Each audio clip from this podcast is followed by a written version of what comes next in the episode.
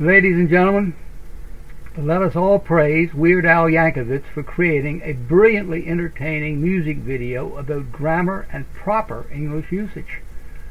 Try to imagine doing that. Now, if you have not heard the video, please look at it now. You just search on YouTube for Weird Al, comma, word crimes. As you'll see, the problem here is that Weird Al does not hesitate to insult people who use bad grammar, even if for comic effect. Oh my goodness.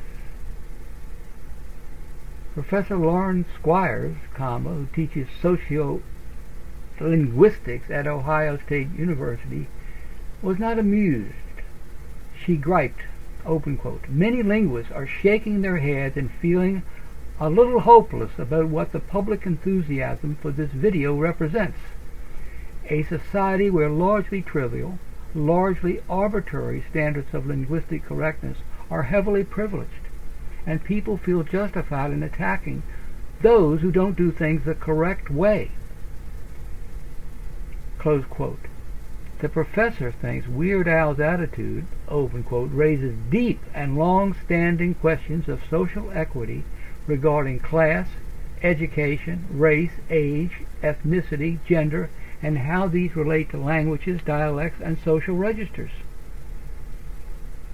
The professor is aghast that Weird Al approves grammatical absolutes. Oh no. Well, I'm aghast that the professor is running a scam. Every major language in the world has its high, middle, and low variations, its slang, its regional differences. That's a fact of life. Even semi-educated users of a language know about these subtleties. Many people shift their choices, their, their grammar, and so on, depending on the people they are with. That's normal. But children do not know these subtleties, nor do they need to at the start. Here's what they need. To learn standard English as quickly as possible.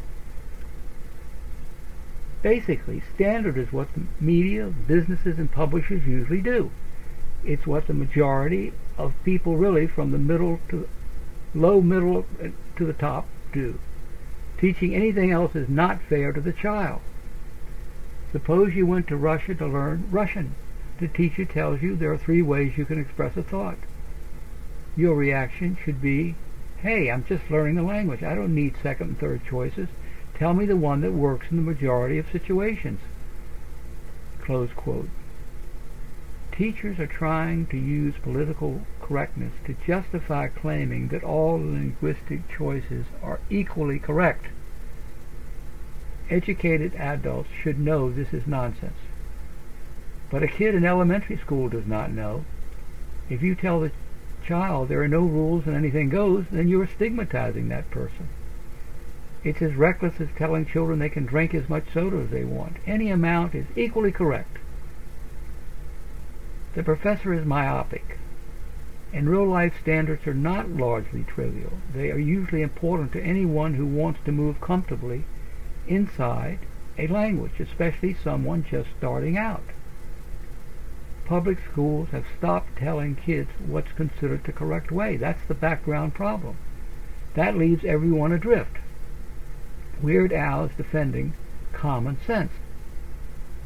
If that leaves socio-linguistic professors feeling hopeless, perhaps they'll remain quiet for a while, having done enough damage. There's no philosophical justification for the relativity they promote.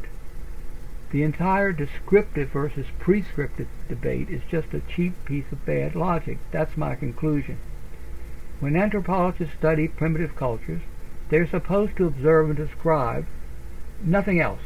They're not supposed to dictate what the natives should do. The locals are the experts on their own culture. That's fair.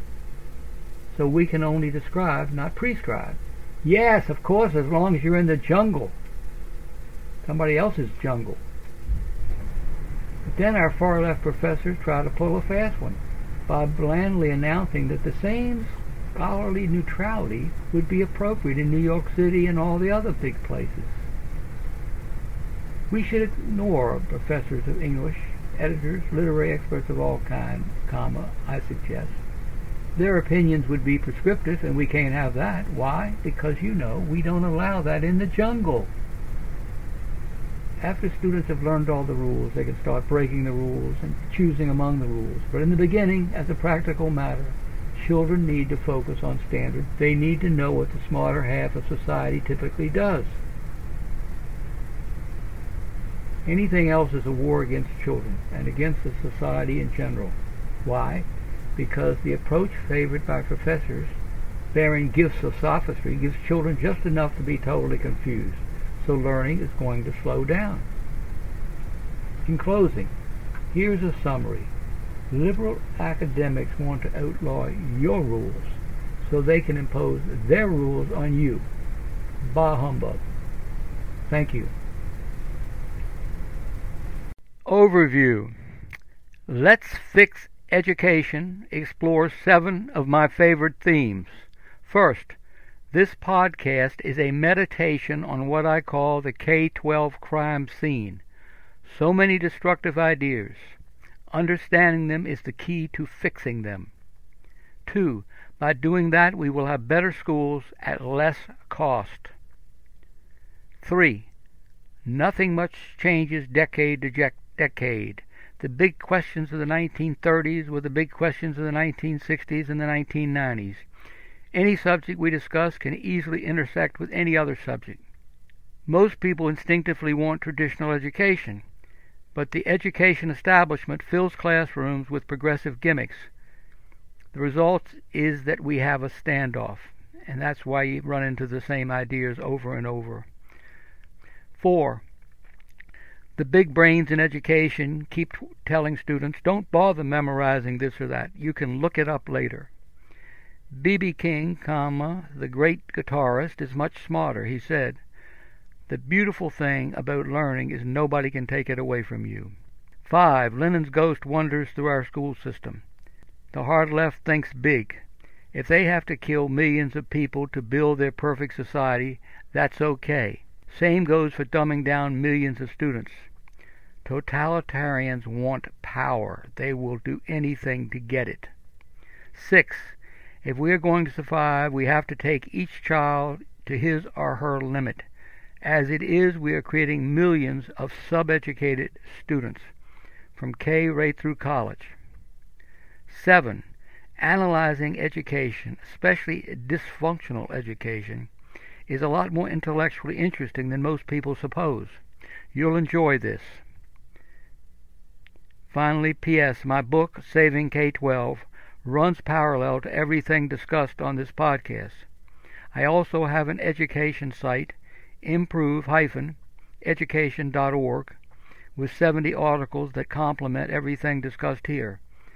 And I have hundreds of articles on the internet. Enter a topic in Google with my full name, Bruce Deitrick Price, and let Google make suggestions. Thank you for visiting.